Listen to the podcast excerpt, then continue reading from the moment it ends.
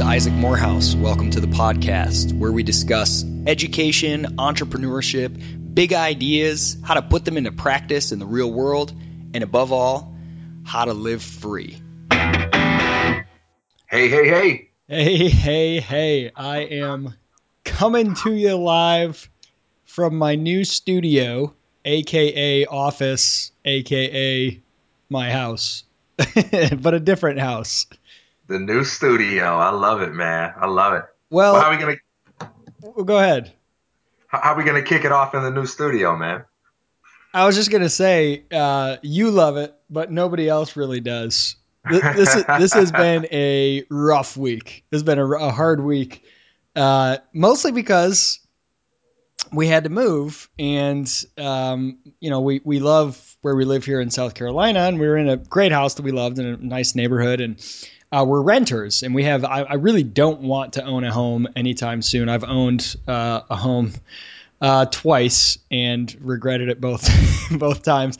I just don't unless I'm going to be in a house for at least 10 years, I just don't feel like it's worth it. All the cost of the transactions and the down payment and all this stuff and then you got to own it and take care of it and you feel you're very locked in there and it's just not a good idea for most people in many in most situations I think. I think there's exceptions but this idea that everyone should own a home which I used to buy into, uh, I find a little bit troublesome. So anyway, we've been renting here for five years, super happy with it.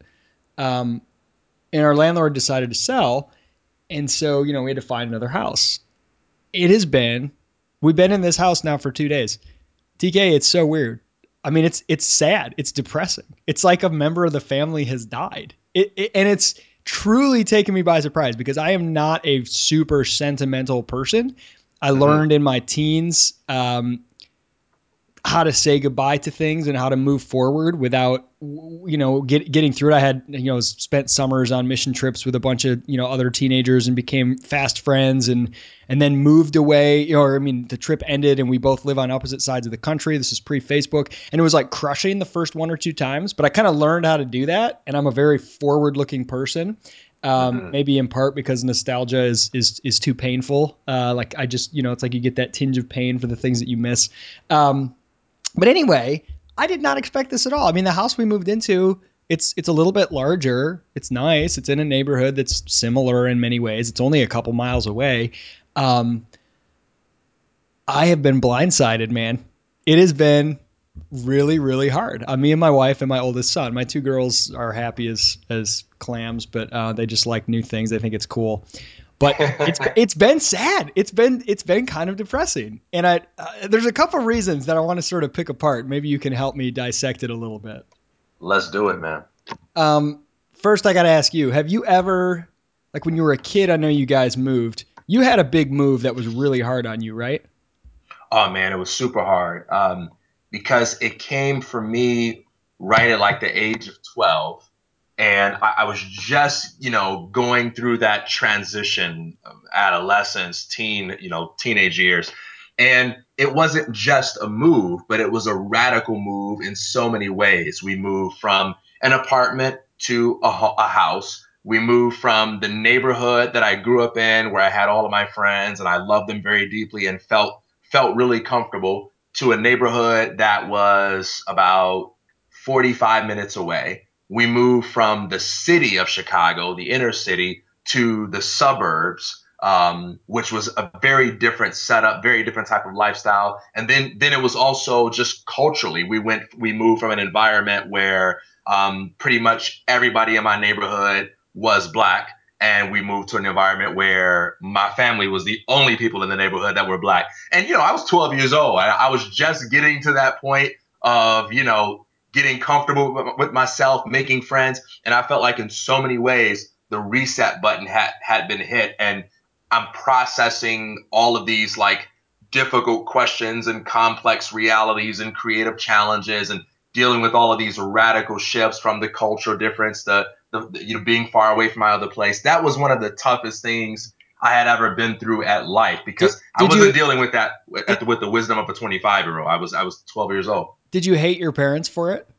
I hated my parents uh, for that for sure. And I remember my mom and I got into some uncomfortable uh, conversations and heated arguments. I, I wonder if she even remembers. I mean, because I'm like best friends with my parents right now, but I I, I resented them for at least um, at least a few years. I even remember this one conversation where I think I frustrated her so much that she says, "Well, maybe I'll find." I think she just said it in anger. Maybe I'll find someone you can stay with in the city. And I think she said that to scare me. And I was truly happy. I, I, I was like, I lived with hope for like the next the next week. And I remember coming back to my mom to follow up to see if she had found anyone for me to live with.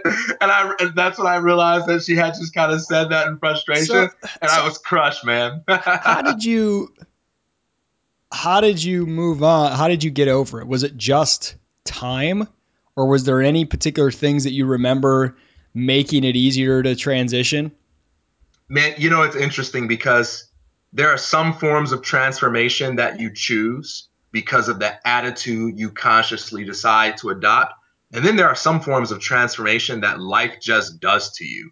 Mm-hmm. You know, um, I, I, always say that the the uh, the process of becoming more flexible is the direct result of being stretched. It's not about the attitude you choose to have while you're being stretched. Being flexible is the product of just being stretched. So whether you got a good attitude about it or a bad attitude or not uh, about it, if you're being stretched, you will become more flexible. And I don't think that applies to everything, but I do believe that there are some forms of maturity that you just get because of what life does to you. And I'm not so sure if there is any sort of um, magic bullet on what you can do to accelerate that process of maturity. It's kind of like getting your heart broken. Like yeah. you have to go through this. I mean, the best advice I can give to anybody where they're going through something that's just really tough is just don't blame yourself. Don't be too hard on yourself. Know this time doesn't last forever. But there isn't always a, a quote or an insight or a tip, in my opinion, that can sort of save you from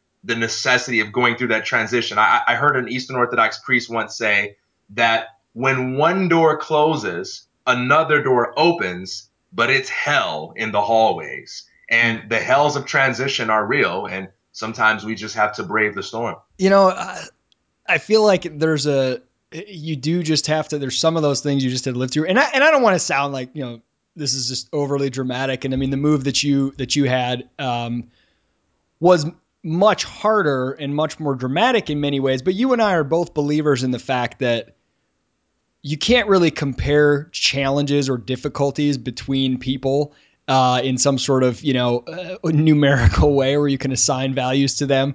It's whatever the person going through it is feeling. It's subjective to them, and if it's a real, if it's the biggest challenge in their life at the moment, whatever the biggest challenge in someone's life is at the moment, it's going to feel like the biggest thing in their life, no matter who you are. Um, if your biggest challenge is, you know, finding enough to eat, or if your biggest challenge is uh, dealing with uh, a tax bill you didn't expect or moving to a different house or whatever. Like at the moment, dealing with a big challenge is dealing with a big challenge. So even though I don't want to sound like this is some massive dramatic thing, um, in the moment it is, especially for my son who's 11, and this is this is heartbreaking for him. He truly believed that he was going to. When he told me this, I thought it was kind of funny. Live in the house that we lived in until he was old enough to move out and, and get his own house.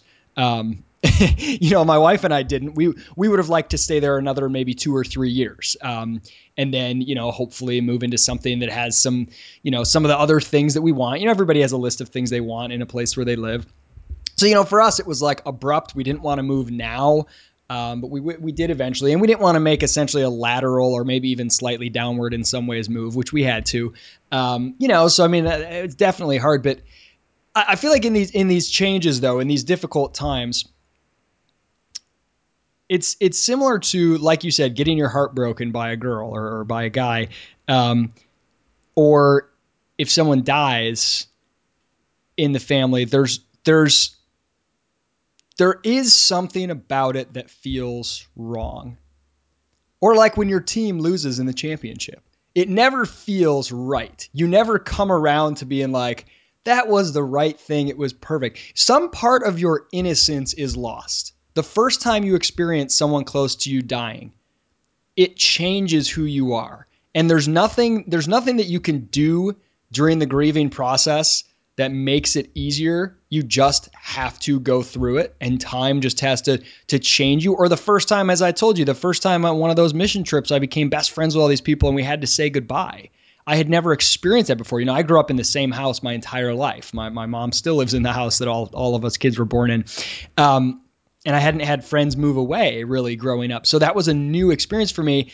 And some part of you, some part, some part of the innocence of the joyful, wonderful world um, that at least you know I had, or, or you know a lot of people I think have, it just goes away. Something just changes. Like when when, when you know my nephew died a few years ago, and my father-in-law, I'm just a different person now, and there's some sense of loss that that can't ever be recovered. Now, again, there are things about that that are redeeming as well. You become a different type of person who has a different type of intelligence for dealing with the world and reality, and and you have new capabilities that only open up through that adversity. Um, but yet, there's also something. It's it's like an undefeated team finally losing. Yes, you gain something by having gone through that but you've still lost some sort of this innocent joy that you had. That's just, it's like things just aren't the same. Eh, are you tracking with me there? You, I, don't know if there's anything like more deep in this, but I, have had that feeling many times that, especially after having a couple people uh, close to me die or, you know, saying goodbye, anything that's really painful, it's, it's like, yeah, I'm a different and I guess in some ways better person for having gone through it.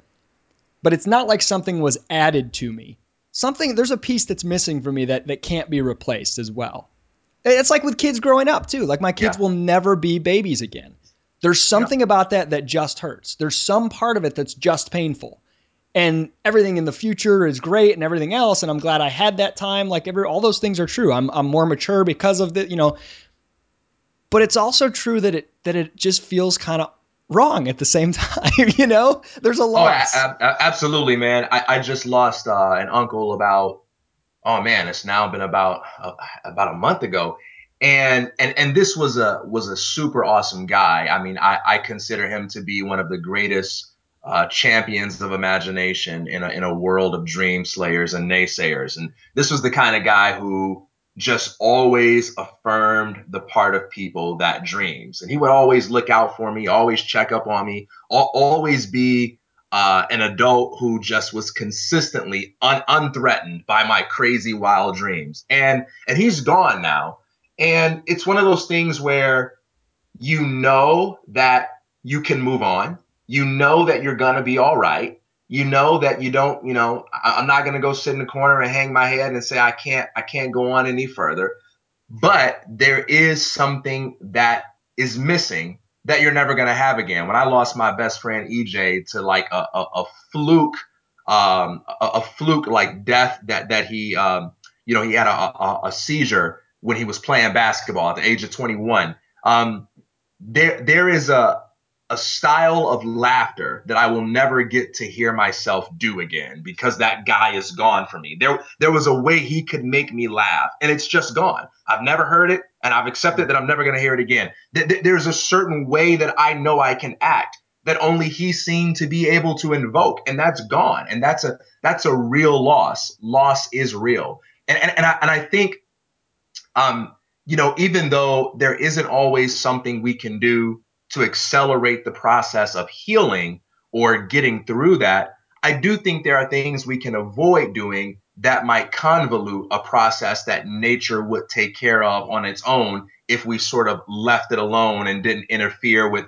unhealthy self-destructive ideas. And I, and I think one of those unhealthy self-destructive ideas is the notion that I shouldn't feel bad about X because X is the sort of thing that someone in a different situation wouldn't feel bad about. Yeah. You know, I, I remember ha- having a friend, you know, he was criticizing Paris Hilton and he said, Oh, Paris Hilton is so naive and superficial and this and that, and she doesn't realize what she has. If I had what she had, I would be doing XYZ. And I was like, yeah, but you would be doing it with Paris Hilton's brain, you know? And, and, and, that's not me hating on Paris Hilton's brain, but we, we, we often criticize the circumstance without understanding what it's like to have the heart, the mind, the background experiences, the relationships, all the intangibles of the person who's going through those circumstances. So you can you can never compare. And one thing I have found out over the years, the, the comparing the, game is, is such a losing game. To feel like, well, why why is this? I mean, you know, something as silly as moving a couple miles away to a different house. Why is this so sad and depressing for my wife and yeah. I, my son? And you say, well, you know, other people moved. My brother's moved a ton of times, and he never seemed to be that sad about it. But then you just feel it's like there's not there's nothing that you gain from that, you know. Nothing that you gain at all, and and you know, feeling guilty about how you feel has never been an effective strategy for making yourself feel better. N- now you just feel sad and guilty about the fact that you're sad. You, you know, know, what's interesting is I am not a I'm not a wallower and I and I don't like self-pity and I don't like drama making things into a big deal and one of the one of the things I pride myself on that I've really relentlessly focused on building myself into the type of person who's forward looking and who realizes how to just step outside of, of moments and realize what matters and and realize how small most things are and just sort of not care about them and not sit there and complain about them. I'm not I'm not you know really a complainer and I think 90% maybe more of the things that make us stressed and anxious and whatever are are stupid, are not worth stressing about, are completely silly. And if you just gain that perspective you can basically discipline yourself or, or you know philosophize your way to realizing that and truly being a happier freer person. Most things are not worth getting sad about feeling bad for yourself getting depressed about getting stressed about anxious worried afraid the vast majority of things that we feel those emotions about are, are just stupid and silly and not worth it and so i'm so used to that whenever there's one that is, that's like a real thing, this just really is hard and affecting me. I find that in those times, I need to take the opposite approach. I instead of saying, look, let's compare it to what it could be. Let's put it in perspective. Okay, so what? Like, you know, you're you you know, you lost your job. Okay, but look at all the things you can do. Look what you can do next with it. This isn't that big of a deal in the big scheme of things. Like that usually works for those things where it really isn't that big of a deal, but there are some that just that just hurt you that cause pain, like something that's just really sad, a loss that you can't retrieve. Some of the things we mentioned before. In those moments, I find my best sort of catharsis is to go the opposite way and just lay out every single thing that sucks and in detail why every part of it is hard.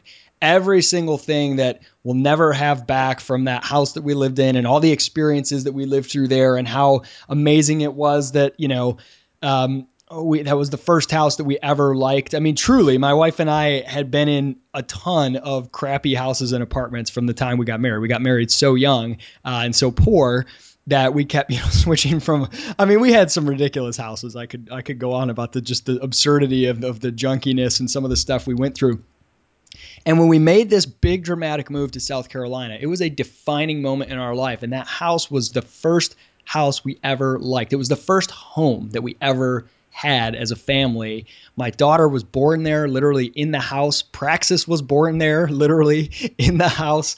Um, so many things. I mean, all my, you know, all of my kids basically grew up there for this five years. This is this has been the most amazing five years of our life. It's just we didn't realize how much I actually started crying as I was walking through the house doing a final cleanup before we you know after we moved all of our stuff and and that was just it just totally overwhelmed me and hit me by surprise um, so I find okay now I'm feeling sad and I'm almost embarrassed by how sad I am and I know that it's already hard on on NL and on my wife and so I don't want to like make it worse by being sad and down, but I, I was, and I was like, just basically venting to my wife all the things I'm gonna miss and how unfortunate it was. It just it just didn't feel right. It felt like we were supposed to stay there another two years. It felt like we just had a couple more years there and it wasn't ready to make the transition. And this isn't the house we want to move into. Blah blah blah.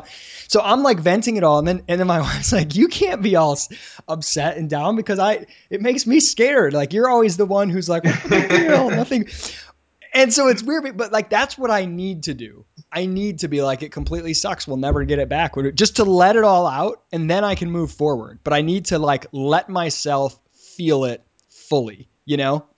Oh man, I'm with you 100. percent So in in the book we co-wrote together, Freedom Without Permission, I I talk about emotional versatility, and I contrast that with happiness and how when when we talk about things like you know living a healthy life finding fulfillment we tend to idolize the quote unquote positive emotional states and we treat feeling good as if it's the end all be all. And, and I preach a philosophy of emotional versatility where you learn how to develop a healthy relationship with all the various moods you can be in, understanding that moods move in cycles and we don't always control them. Moods are like the weather. We're not always in direct control of how it's going to be, but we do have some sort of freedom with regards to how we navigate it, how we plan around it, and so forth. And you can, just as you can have a good time in any kind of weather, you can have a good time in any kind of mood as long as you're willing to adopt a flexible notion of what it means to have a good time. So, one of the concepts I discuss in the book is what I call psychological choreography.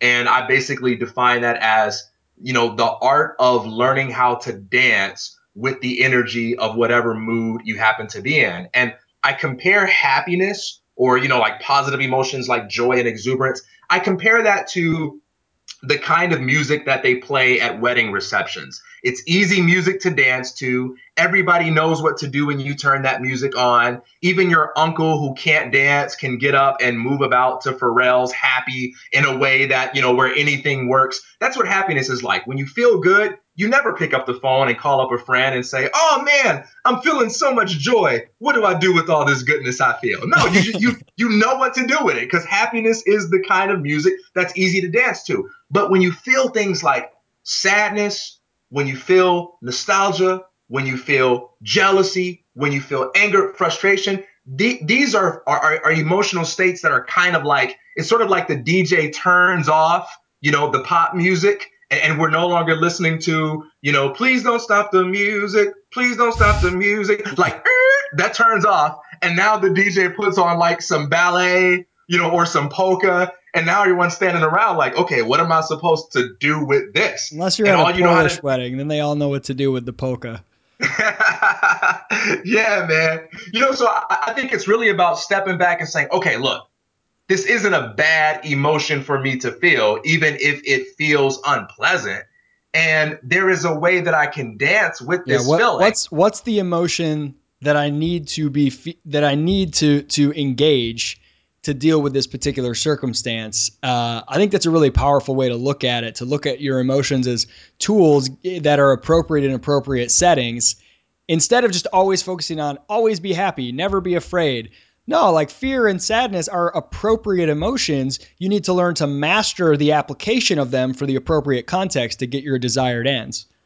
Oh, dude, think about all the great music that has been written in direct response to someone getting their heart broken. That that's the perfect example. I, of, I tell Heather all the time that when I when I was in my teens, I wrote music all yeah. the time, and I can't. I hardly write anymore. It's very hard. I yeah, tell her yeah. she needs to leave me for like a couple weeks, and then I'll just write a ton of songs, and then she'll come back and be like, "It was all a joke. How'd, how'd the music writing go?" Because I need that. I need that angst over. You know, I, I have too much of a stable, happy uh, marriage.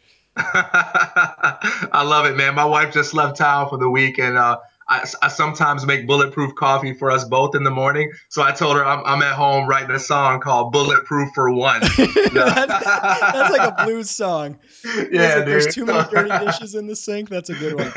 Um, but, but yeah, man, I mean, the, the whole point is you, you can't treat your emotions like something to be overcome. You have to treat all of those emotions as if they're valuable forms of energy that you can learn how to work with. My, my, my last point on this I, I, I compare feelings to friends.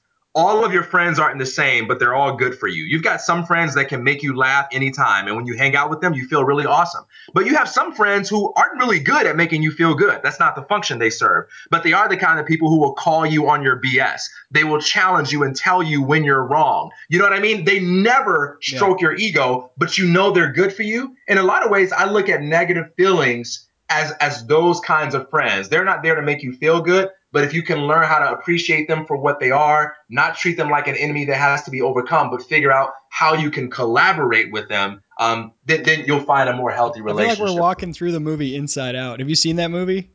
Yes, yes, so yes. Good. I actually enjoyed that. Yeah. So good. Yeah. Uh, this is totally unrelated, but when, we were talking about blues songs, Too Many Dirty Dishes, Bulletproof for One, I just yeah, had yeah. this flash and it connects to your Uncle Bruce.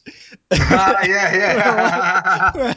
Heather and I, when we were engaged, we went to Chicago for uh, a day, and we went to this. Uh, I think it was like the Isaac Hayes restaurant or something. It was like some sort of blues club or something, and um, and there was this band performing, and the woman who was singing this blues band, the woman who was singing was like, "All right, this number right here goes out to this couple up here in the front because y'all so lovey-dovey, you make me want to puke." And the and the song was "Meet Me with Your Black Drawers On." and she starts singing it and like pointing at us the whole time. So I tell TK this story and like, I don't know. And we laugh about it like crazy. Yeah, we laugh about it.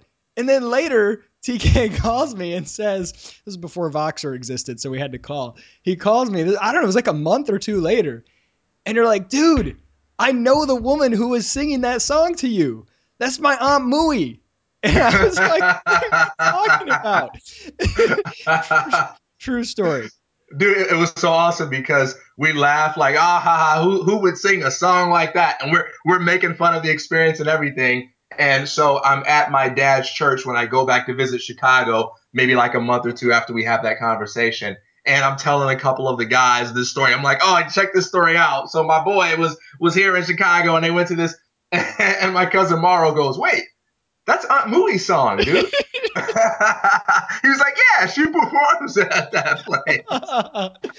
Absolutely amazing. Um, Too awesome. So one one thing I don't want to beat a dead horse about this house, but but I want to get into just a couple things that I've been thinking about. Why this new house feels so different from the old house and what's made it difficult. And it's gotten me thinking about our sense of space and our relationship to space and the patterns of our life in relation to space, which is absolutely i'm, I'm going to start rereading christopher alexander again. Um, and i know you and i have talked about christopher alexander but amazing work a timeless way of building a pattern language.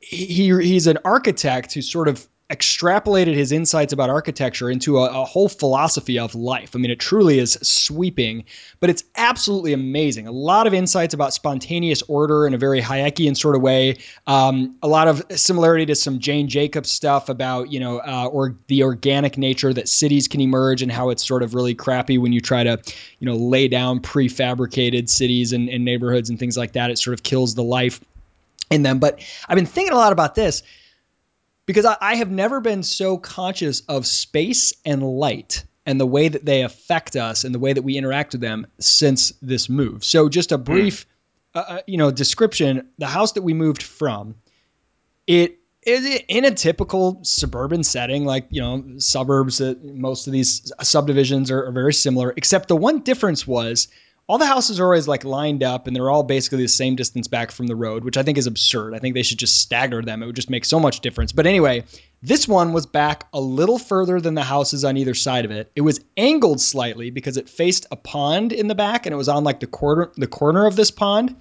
And so the way that it was angled, you know, you sort of you sort of pulled into the driveway and walked up to the house through kind of a narrow area, like the way that it was like the the the the houses next to it in the yard, they all sort of filtered down like from wide to narrow, getting you to walk into the door. So it sort of was very natural. When you were standing in front of the house, you felt drawn to walk into the door, into sort of the shade and the step that transition you inside. So it's going from like a wide uh, space to a narrow space that that leads to the door.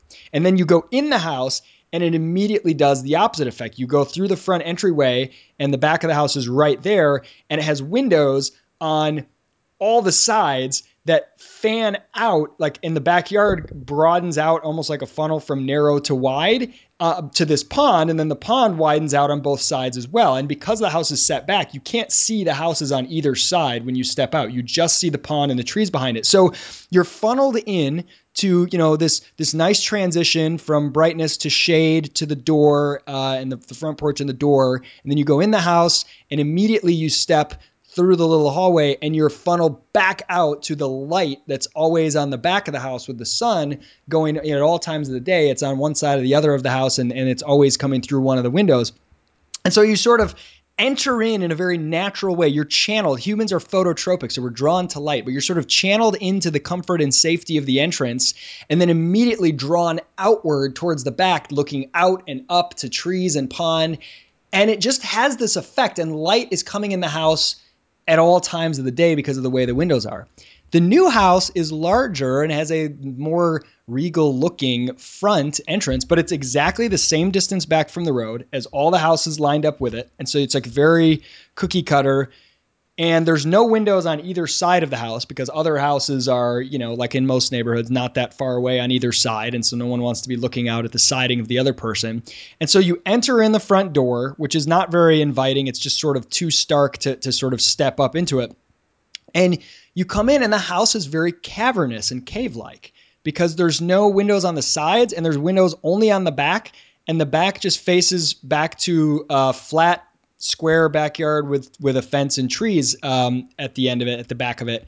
And there's no sort of pond or open sky space, and there's no there's only windows on the back end. So you have wind, you know, you have light coming through the front and the back, and nothing on either side. And so it's this sort of tunnel, this cave-like thing, and you kind of feel like you're just you're just like stepping into a slot. It's like parking in a parking garage or something. You're just like pulling your person into this mm. little slot and like you go from the hmm. front mm. straight to the back. And there's nothing about it that invites you to sort of open up. It doesn't open to anything and it doesn't draw you comfortably into it. And I never would have thought of all this stuff if I hadn't ever read a couple years ago this work by Christopher Alexander talking about how spaces can be more or less alive. And he shows all these pictures and at first, it's kind of like, okay, this is just really subjective. Like this building in Greece feels more alive than this building in Houston or whatever. And then you're, you're like, what is it about it though? Because you know he'll say which one feels more alive and show you these pictures, and it's just instant, you know, or even which windowsill feels more alive, which you know street, you know it in your gut, but then you're like, well, it's just some sort of feeling. But then he starts to break down what those elements are. At first, you think, oh, well, it's just maybe age because this one's all quaint and old, so it feels more. But it's not because he'll, he'll give you all different examples.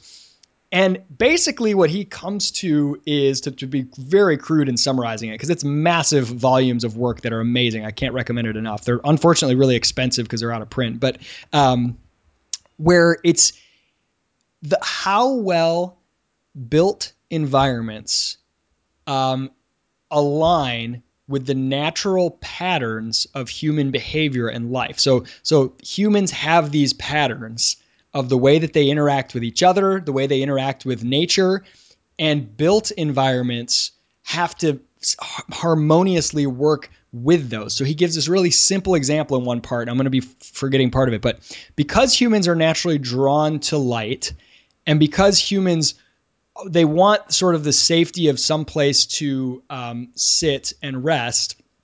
Having a chair positioned in such a way that's near a window uh, in a room is much more alive than having, let's say, a chair that's back is to the window and you're looking away because you're drawn you while you're talking or hmm. thinking you want to be looking towards light and i find myself doing this all the time when i'm on the phone I always end up standing by a window looking out without consciously thinking about it. But you're drawn mm-hmm. towards it, but yet you want to sort of sit and recline. And so you have this tension. You have a tension where these two patterns are um, at cross purposes. Or when humans step from inside safety and a little bit of shade into light and open expanse, it's there's this desire to transition. And it's very, if you just have like a back door that opens to a broadly sunshine lit patio with no transition space, you feel too exposed. It doesn't draw you out. You don't naturally want to go out there. Whereas if you have like a little covering and maybe there's like some lattice work with, uh, you know, sort of a partially covered patio and then a fully open patio, you have this transition from inside to outside that draws you into it. Anyway, so mm. I have been more aware of that than ever. And it's just so clear that most construction, most houses, especially in these suburban um, settings, you know, they just aren't built with any thought to natural human patterns and what patterns are sort of in alignment with the way people live their life. So these built environments are not like as alive often. And if they are, it's kind of by accident. And you and you see a great example of this on say a college campus where they'll they'll build some new area and they will plan an artistic and efficient uh, series of walking paths and they'll pave them and put them there. But the paths don't align with people's natural patterns. Maybe the two most popular buildings to walk between are at a mm. weird angle. And so you'll see all these footpaths that are that are off of the paved road that people naturally or you know you often see this at like a mall where there's like you know in between the, the myrtle or the hedges there's like a footpath because people always walk that way. It's just more natural with their patterns. And the, the people who designed it have this aesthetic in mind of what they want it to look like from a helicopter but living on the ground interacting with that built environment is a very different thing. Um, so anyway i've just been really aware of that. And it and i've never had an experience so much where this house it just I my relationship to light is so different. It's kind of like there's a lot of rooms in the house that feel sad for large portions of the day because the, the shadows are not, they're kind of dark. They don't have access to light or the shadows are weird. It's very strange. And again, mm. this is a very nice house and we're going to be fine here. We're, we're going to have a two year lease. The neighborhood's nice. It has a pool and a basketball court and everything like that. I don't want to get overly dramatic, but it's just really made me more aware on a very visceral level of some of the things, especially from the work of, of Christopher Alexander. Now, TK, have you ever experienced that kind of awareness of the spaces you're in and how they affect you? Oh, I experience it all the time. And I, I think uh, a critical part of being a creative and productive person is learning how to how to exploit that knowledge to your advantage. So growing up, a cliche that I heard people say a lot was, you can never run away from your problems just because you change geographical location doesn't mean you've changed your life. no, ma- no matter where you go, you'll still be you. And this was usually said to someone who. But what if my problem no- is the dog next door? I literally right. can run away from it. right, right. And, and even then, they probably get you with something like, yeah, but Isaac, the real problem isn't the dog. It's your mental relationship to the idea of having to live with the dog. And you'll still have that problem in your head when you move away. And, and I've always thought this was funny because yeah, there there definitely is a mental attitudinal side to coping with problems and transcending them and so forth. But I've always found in my experience, and, and, and I was later to, you know, begin studying things like this, uh, that movement facilitates change. Like different places can help open up new spaces in your awareness. They can help you connect with different parts of yourself that aren't as easily connected with in other places. And I, I think there's a sort of dualistic fallacy that goes on when we talk about anything having to do with like success or, or happiness or creative efficacy. We sort of treat it like it's all a matter of willpower. And you know, your the way you approach creativity is better off if you don't depend in any way on your environment. And, and what's ironic about this to me is that there are things we feel comfortable doing this with, but there are other things we would never do this with. So let's take food, for instance. No one would ever say, you know, as an artist or an entrepreneur, I like the idea of being able to create and build without relying on food for energy. I don't like having to depend on ingesting external substances and having my body to you know convert them into nutrition. We don't say silly stuff like that. We're we're totally accepting of the fact that we live in symbiotic relationship with food. We're totally accepting of the fact that we are totally reliant on consuming something outside of our bodies in order to get the fuel that we need to get through a day. However, when it's suggested to us that if you want to generate creative ideas, or if you want to feel inspired, or if you want to feel more at peace, or if you want to solve a problem, that it might benefit you to do something like take a walk, or move into a different room, or perhaps adjust your posture, or sit down instead of stand up, or vice versa, or maybe see if you can make arrangements to get away for a couple of days, whatever it may be. We sort of look at that as like, oh, that's something that only weak people do that's only something done by people that lack willpower.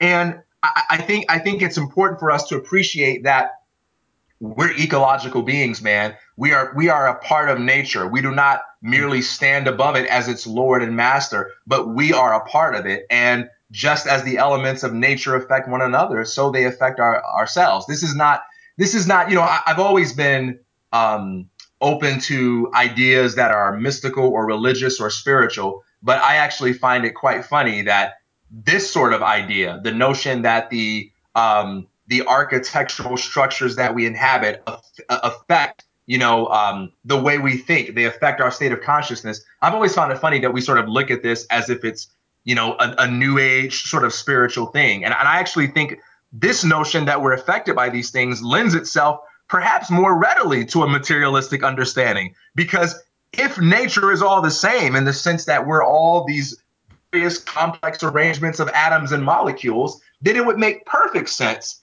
if you know the atoms and molecules in one part of the room are affected by the way in which atoms and molecules in another part of the room are arranged. So I don't think one has to resort to feng shui or a new age philosophy to see that this is real. And I think when you dismiss it as something that only weak people care about, you rob yourself as an opportunity to figure out how to use tools that can help you facilitate change in ways that just can't be done by the mere exertion of willpower. You know yeah. what I'm saying? Oh, absolutely. It, it's interesting if you really, you know, if you really want to take it take it seriously. Um, and I love your analogy to nutrition because I think that that kind of puts it in the really the appropriate context. I actually think it, it, it might be the case. And again, I never want to imply like I'm you're just a victim of your circumstance and you can never overcome it. I, I don't mean that at all. In just the same way, where if I said you have the power to change your life and get into good shape and be happier, uh, I'm not, or, or, or, rather, I'm sorry, you, you know, you, um, whatever. If you live in a place where you don't have access to certain kinds of food, um, acknowledging that that is going to cause certain challenges for your health is not the same as saying you're powerless or, or, or, you know you have no ability to overcome your circumstance. So I don't mean that at all, but sense of space.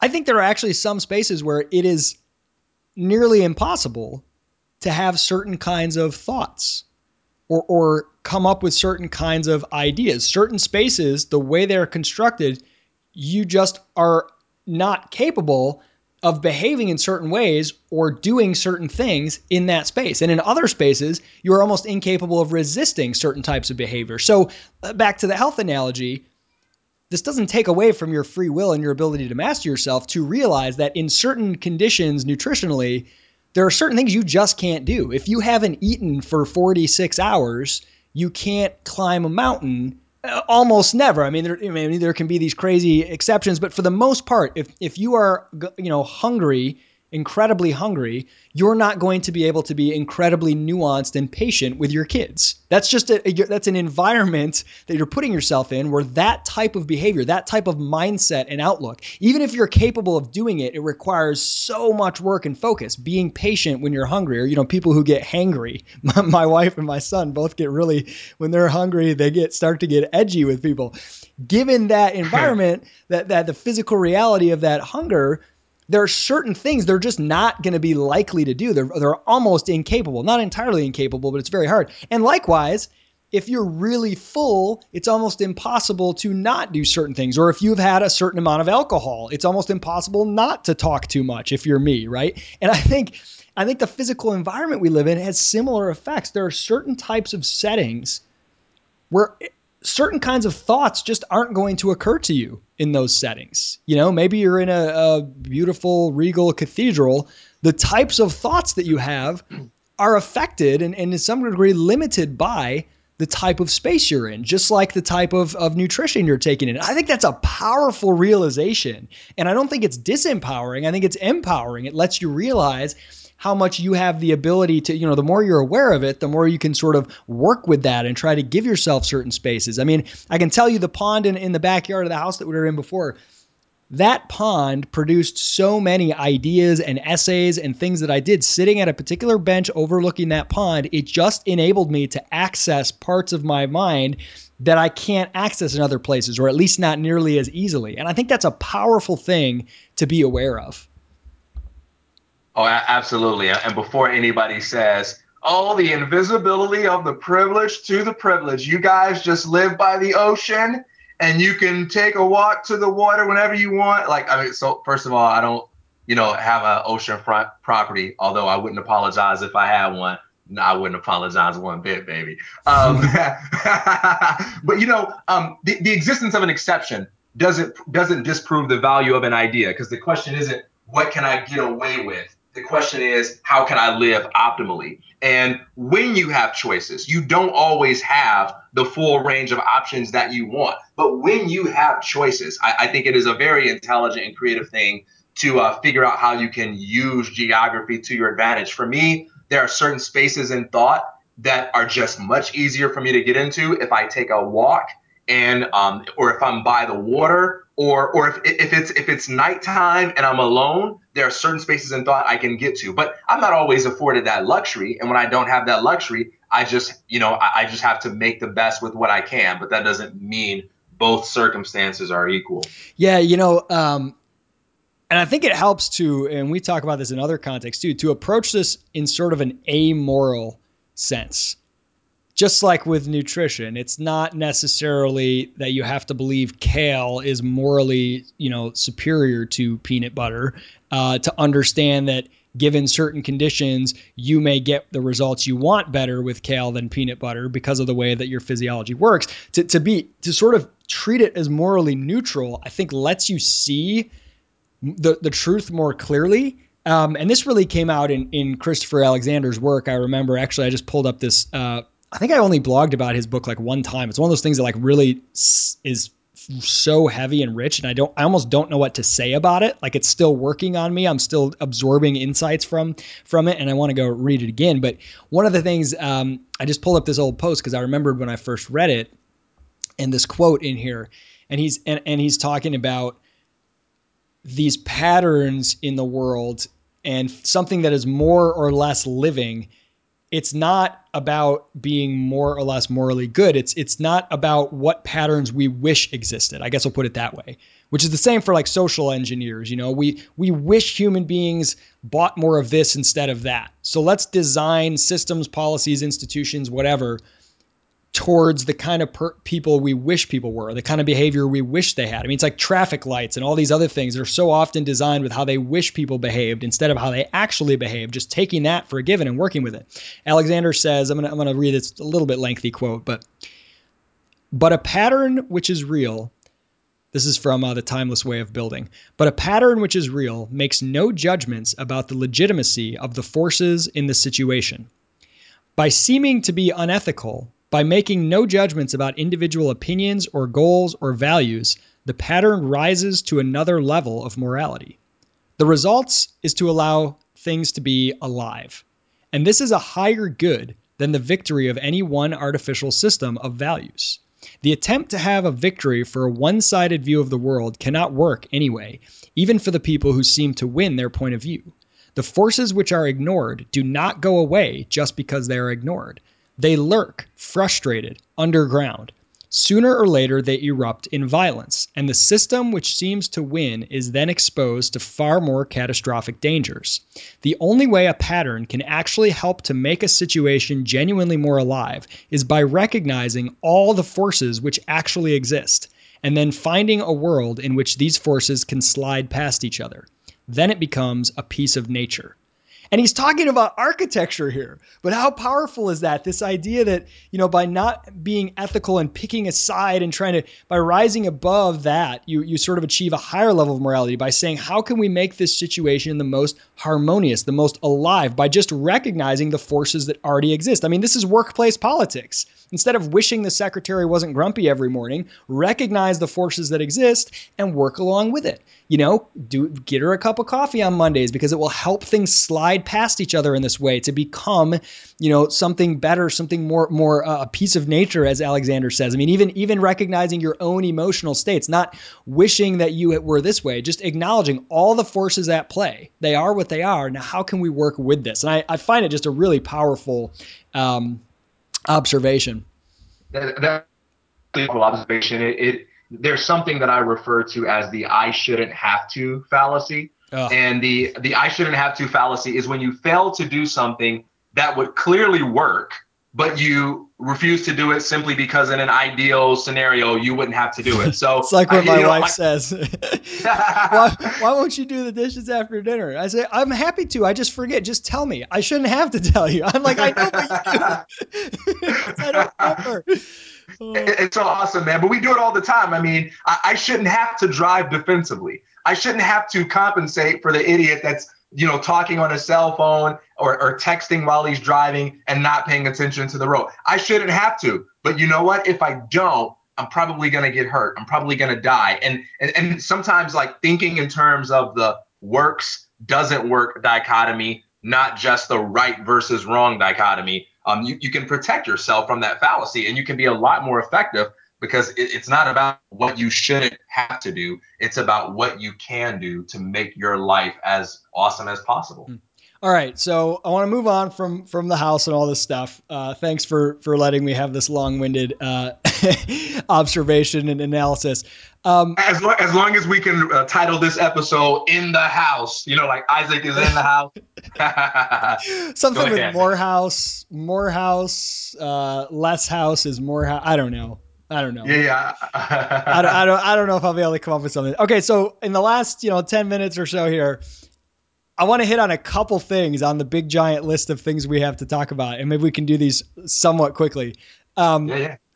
So, uh, for I guess let, these four things. Let's see if we can get to all four of them. Um, when you get overwhelmed by uh, life optimization, self help stuff, and you don't know what to do, uh, pretending things are true, and even if they may not be, or if it do, you don't care if they are, uh, what's the potential value there, or when have you done that?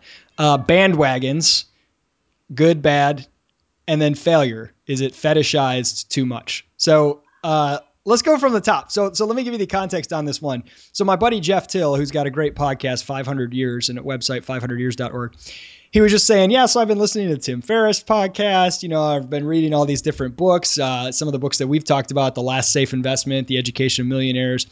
And he said, at some point, I feel like it almost makes it harder. It becomes so confusing. You're listening to Ferriss and Altucher and, of course, Isaac and TK, reading all these books and articles.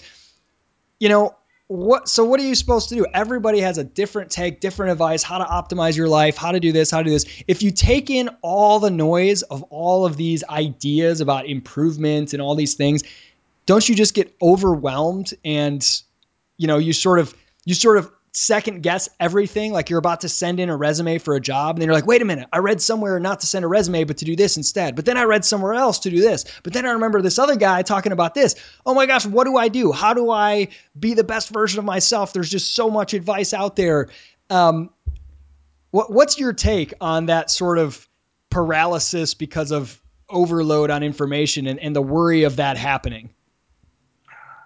So I, think a lot of this has to do with people approaching ideas as if they're they're commitments or as if they're dogmas or or religions that that have to be followed that have to be believed. So if if peter thiel says one thing about monopoly and another writer says a different thing and they contradict it's like oh my gosh who's right? Which one do i believe? I gotta take a side. And i think it's important to also look at ideas as conceptual tools. And every tool has has a context where it works, and every tool has a context where it's irrelevant. You take a hammer, for instance. A hammer is really great for achieving certain things, but it's also pretty useless when I'm making eggs in the morning, right? So, um, ideas in a similar way, instead of getting caught up on like who's right, I, I tend to approach things by saying, all right, in what way is this right? Or how can I get value out of this idea? You know, what's the context? Because there is a context that makes every idea stupid, you know, and ineffective. And there's a context that makes every idea awesome. So I, I, I don't, I typically don't get caught up in that sort of problem. I mean, you and I talk about taking it personally, don't taking it per, don't take it personally. This, this is an example that we've discussed a lot where you, you actually have some self-help writers I, I, think in the book four agreements he, this might be like the second or third agreement where he says don't take anything personally. And he talks about how when people you know are mean spirited or or they take a bad day out on you don't take it personally. And, and it's a wonderful bit of advice that has added a lot of value to my life and other people's lives. And yet i also find great value in sometimes taking it personally. I think about Sidney Poitier's story where, you know, he was working as a dishwasher and he went to audition for a play just because he saw a classified ad, you know, where he could make money and he thought acting doesn't sound too hard. And he did so horrible at his audition. The guy said to him, Why don't you get out of here and go be a dishwasher or something? And Sidney Poitier said, Oh my gosh, how did he know? You know, how did the guy know that that's what I did? And, and, he took it personally because he took it as this guy is saying, all Sidney Poitier can do is be a dishwasher. I'm going to prove to this guy that there's more to Sidney than washing dishes. And taking it personally caused him to rise above something. So who's right? You don't need to take a side. both of the ideas are dangerous and both of the ideas are helpful depending on the attitude with which you use them and depending on the context within which you use them. So so take in everything and think critically and creatively about how you apply it because they all work and they'll all ruin your life. Hey, every idea can ruin your life. Every every idea is like Aslan. It's dangerous, but it's good. Um, you know, my my my response when I was thinking about this, when, when Jeff was saying, you know, at what point does it just become like this overload and it actually sets you back? It makes it harder to know what to do. I thought, you know, my notion of education, of learning, is fundamentally different from everything that we're accustomed to, which is find the right answer. That's the typical approach to education. Education is about knowing things, specific, concrete things, knowing correct answers, not becoming something, not knowing how to do something or who you are, but knowing what, knowing why. Why does this happen? Give me the right answer. What happened on this date? Give me the right answer.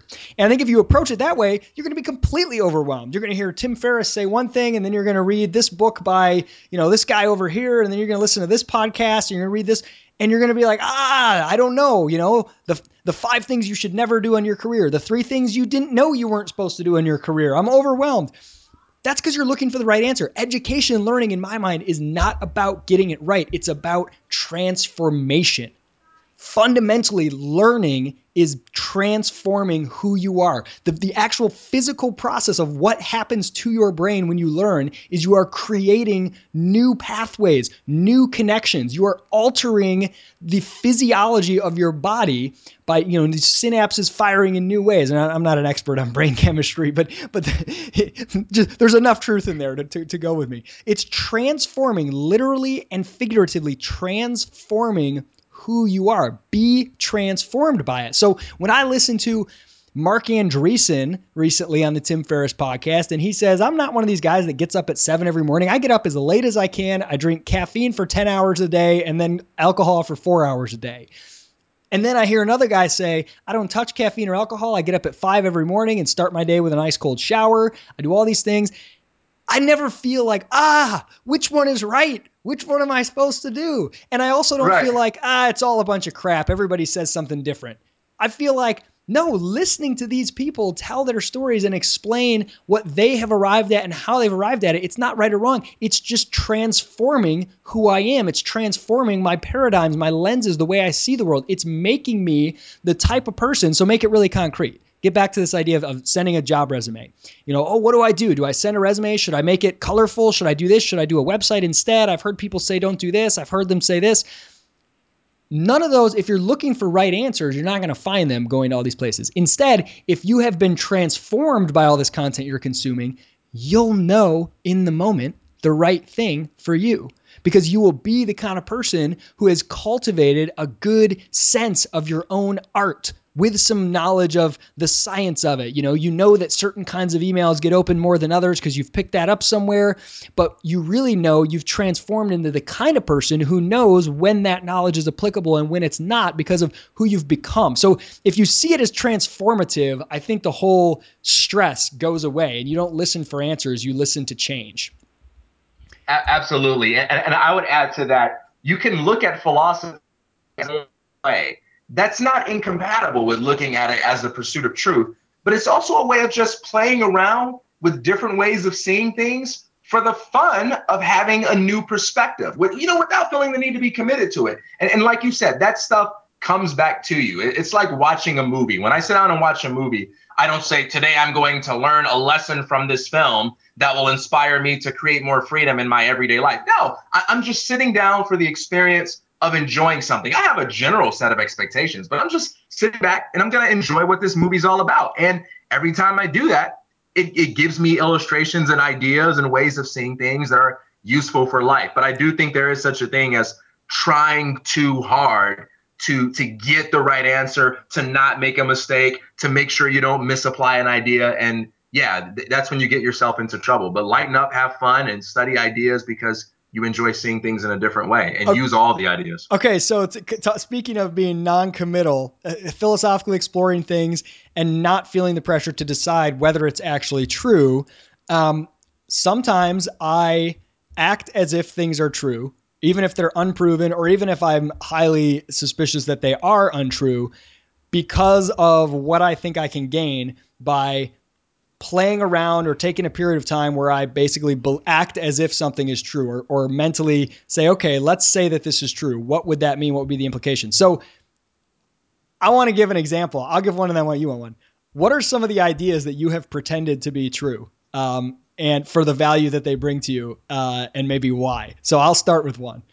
Mm-hmm. So I love to play around and pretend that absolute, like complete totally radical to the extreme free will exist. I'm, I'm a big fan of free will. That's what got me into philosophy in, in the first place and theology and, and into, you know, political freedom and all this stuff back in the day. I love talking about and, and playing around with concepts of free will, but taking it to the absolute extreme. Not only am I free to act in this moment or to say the words that I'm saying here or not, not only am I free to get another job if I want a different job, change my income if I want to, sort of the very practical things, but I actually have choice like play, playing around again, assuming that it's true. I'm not saying that it is or that it could even be proven or, you know, maybe it wouldn't even matter. Maybe it's absurd, but I have found it really fun to play as if every single thing in my life was chosen by me.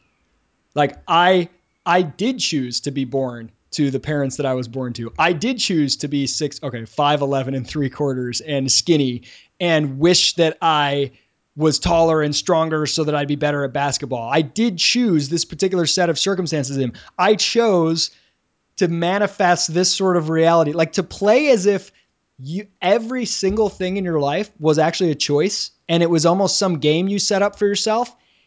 There's something I find really fun and actually empowering about playing along with this because it makes me start to say, oh man, you know, I just broke my ankle right before I have to go do X, Y, and Z. This is horrible. This is inconvenient. This happened to me. Wait, wait.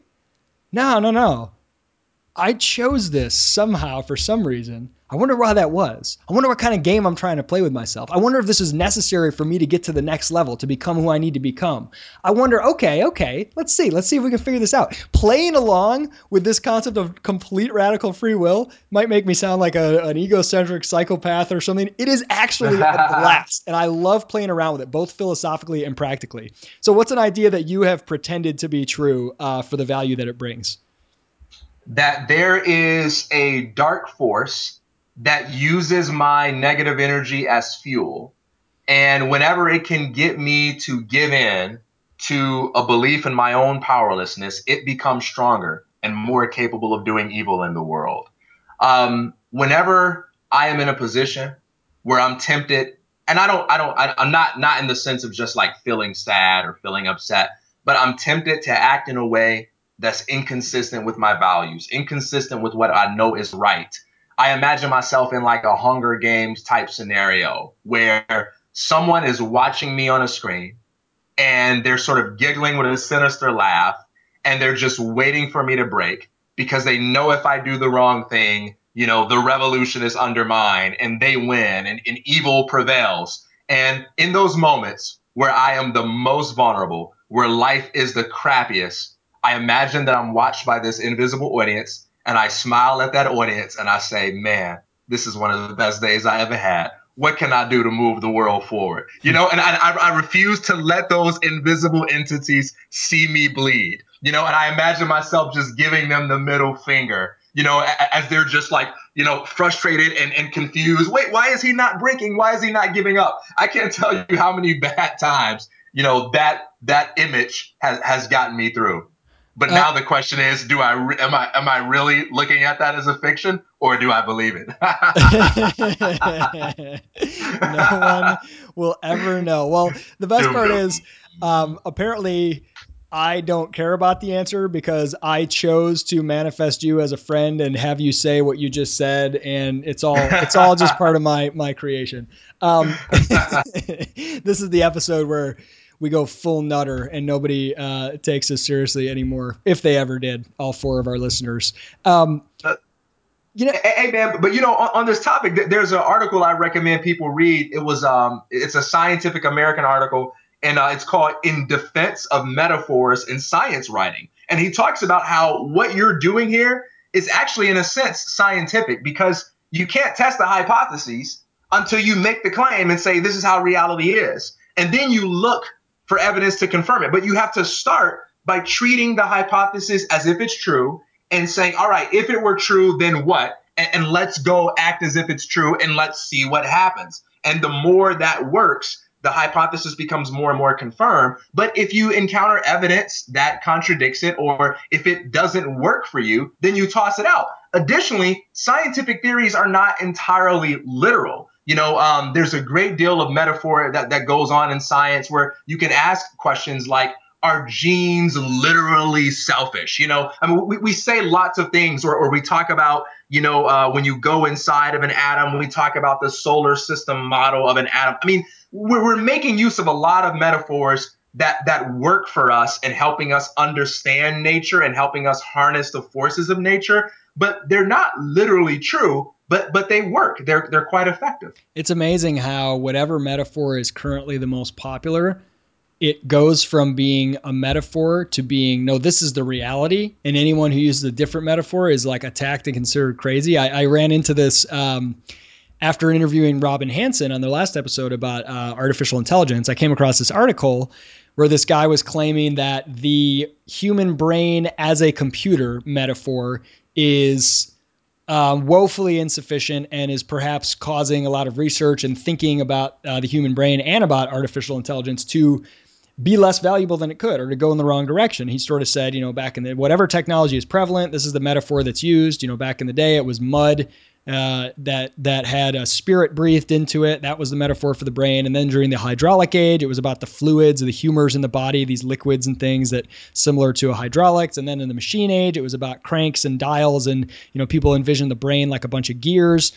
That was the metaphor. And then in the computer age, they talk about things like processing information, uh, accessing memories, um, and the brain is likened to a computer and he's saying why he thinks this is a, a bad metaphor. And I found it really interesting, um, compelling. And probably the metaphor is really valuable sometimes, and probably limiting at other times because um, I think I think it's just a very simple point. So I shared it on Facebook, and all of these like computer science, robotics, engineering types, just came out of the woodwork, just attacking this guy and saying things like, this is stupid. He didn't even say anything in this article. Oh, yeah, this guy's a crackpot. His credentials aren't good.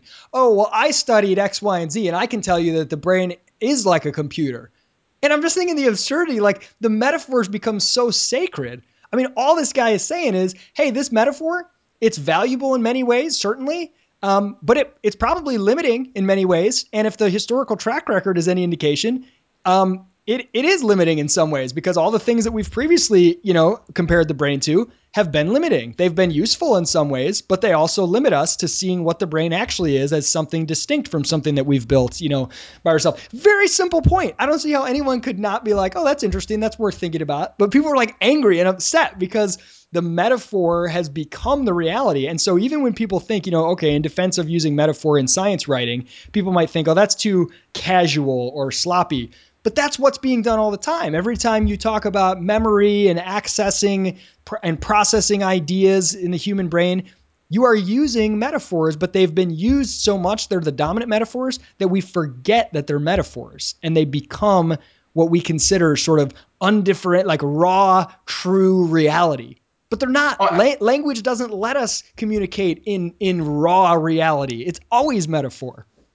Oh, a- absolutely. And you know, we make utterances like spend your time wisely or save your time or invest your time. And these statements are quite meaningful, but they're not literally sensible. You know, those statements don't make it like like time isn't something that you can literally save or spend. We're, we're using the time as money metaphor without realizing that we're doing it when we speak that way. You know, George Lakoff says in, in Metaphors We Live By that metaphors serve two functions. They simultaneously reveal and conceal. They highlight certain aspects of a thing that could not otherwise be, you know, seen in that way. And they also, you know, make it a little bit more difficult to see other important aspects of that thing. And and the key, and I believe you wrote about this on an, uh, a recent uh, essay on on metaphors and magic. I, I think that the key to the key to true magic really is learning how to switch out your metaphorical maps, recognizing when they are working for you and when they're not by, you know, when are they revealing the things you need to see and when they're concealing things that you need to see, improving your ability to recognize that and switching out using different metaphors. Not making metaphors a sacred cow. Hmm. Da, uh, uh. my favorite is to is to mix metaphors. You know, put the proverbial finger in the dam to keep the ch- I don't know. I'm trying I'm trying to mix a bunch of metaphors, but I'm off my game right now. But, uh, you, got, you got to go listen to some hits. The, the sacred cow jumped over the moon. Um, whatever. So let's let's just end it here, man. We're, I was going to talk about bandwagons uh, and defend them and then uh, respond to an article Zak Slayback wrote saying that um, people are fetishizing failure and all this, you know, fail fast, failure is good in the startup world. Uh, and I was going to d- disagree strongly with that as well. Uh, but we'll, well, I want to, I want to, I want to talk more about those at length, and I don't want to go on too long today. What do you think? All right, man. We maybe maybe next time, but can we get an NBA Finals prediction, or you know? Yeah, yeah. Let's get an NBA Finals prediction. You had on this list. Um, this is really funny. Now that the Warriors are being on the verge of being eliminated from the playoffs, should they have ch- chased win number 73? I think you put it on there when they were down like 3 1. Yep. and I, I, was sure, I was absolutely sure they were going to lose. I mean, the Thunder played better. The Thunder were the better team in that whole series in every facet except for mentally. They just don't know how to win, and the Warriors just know how to pull it out. That was truly an amazing, historic series. I will never forget that. I have never in my life seen a team look so much like they were going to lose and deserved to lose. They were just outplayed and somehow they pulled it out. So anyway, I think it's funny that that's uh, on our list of things to discuss and we never got yeah. to it in time. So um, my prediction is the Warriors. Uh, I was saying before last night, I was saying Warriors in in six, maybe even seven. There's going to be a tough series. Um, after last night, uh, the Warriors' offense was the worst I have ever seen it in my life. Steph and Klay were a disaster, and they still easily won by 15 points. Um, so it's pretty hard to envision them not winning the series, and it's pretty hard to envision it going to seven games. I would say. Uh, what what you told me yesterday was your prediction was the Warriors in four, five, or six, which is a really bold prediction. Right, right. I'll, I'll stick with what I said before because things can get interesting. Um, you know, Le- LeBron James uh, just barreling out of control into the paint and getting all kinds of foul calls can keep things tight sometimes. like the classic fan who complains. I'll say six games, Warriors. You? Warriors in six. Yeah, I'm, I'm to say Warriors in six. Just just because I feel like no no I'm gonna I'm gonna be a little bolder and say Warriors in four. I love how you said five. right. Um, oh man, that's amazing. Um, that's it, man. Go go Warriors. That's it. Go Warriors. I had I was gonna oh there's something I was gonna say and I just totally it totally slipped my mind. Something Warriors can anyway, whatever. Doesn't matter. All right, TK, thanks for chatting. Thanks for playing. Whatever. Thanks for I don't I don't even know how to end it. How should we end this? Uh, metaphors. no, no, we have to recommend uh, content. Don't oh, we do that every? Yes, you're right. Content. All right, I'm going to go with what I talked about a lot today. Uh, Christopher Alexander. Um, find a timeless way of building or a pattern language, or he's got this four part series. I know super expensive. Go to eBay and try to get it used. Um, try to pick up a timeless way of building at least. I highly recommend Christopher Alexander's work. Uh, well, I'll, I'll, I'll, stick with the theme of, of space, and I'll recommend um, Space and Place, subtitled The Perspective of Experience. Uh, and then there's another I'd recommend called Landscapes of the Soul, A Spirituality of Place. All right, man. Rock right. and roll. Appreciate it. Have a good one, Teak. Peace. You too.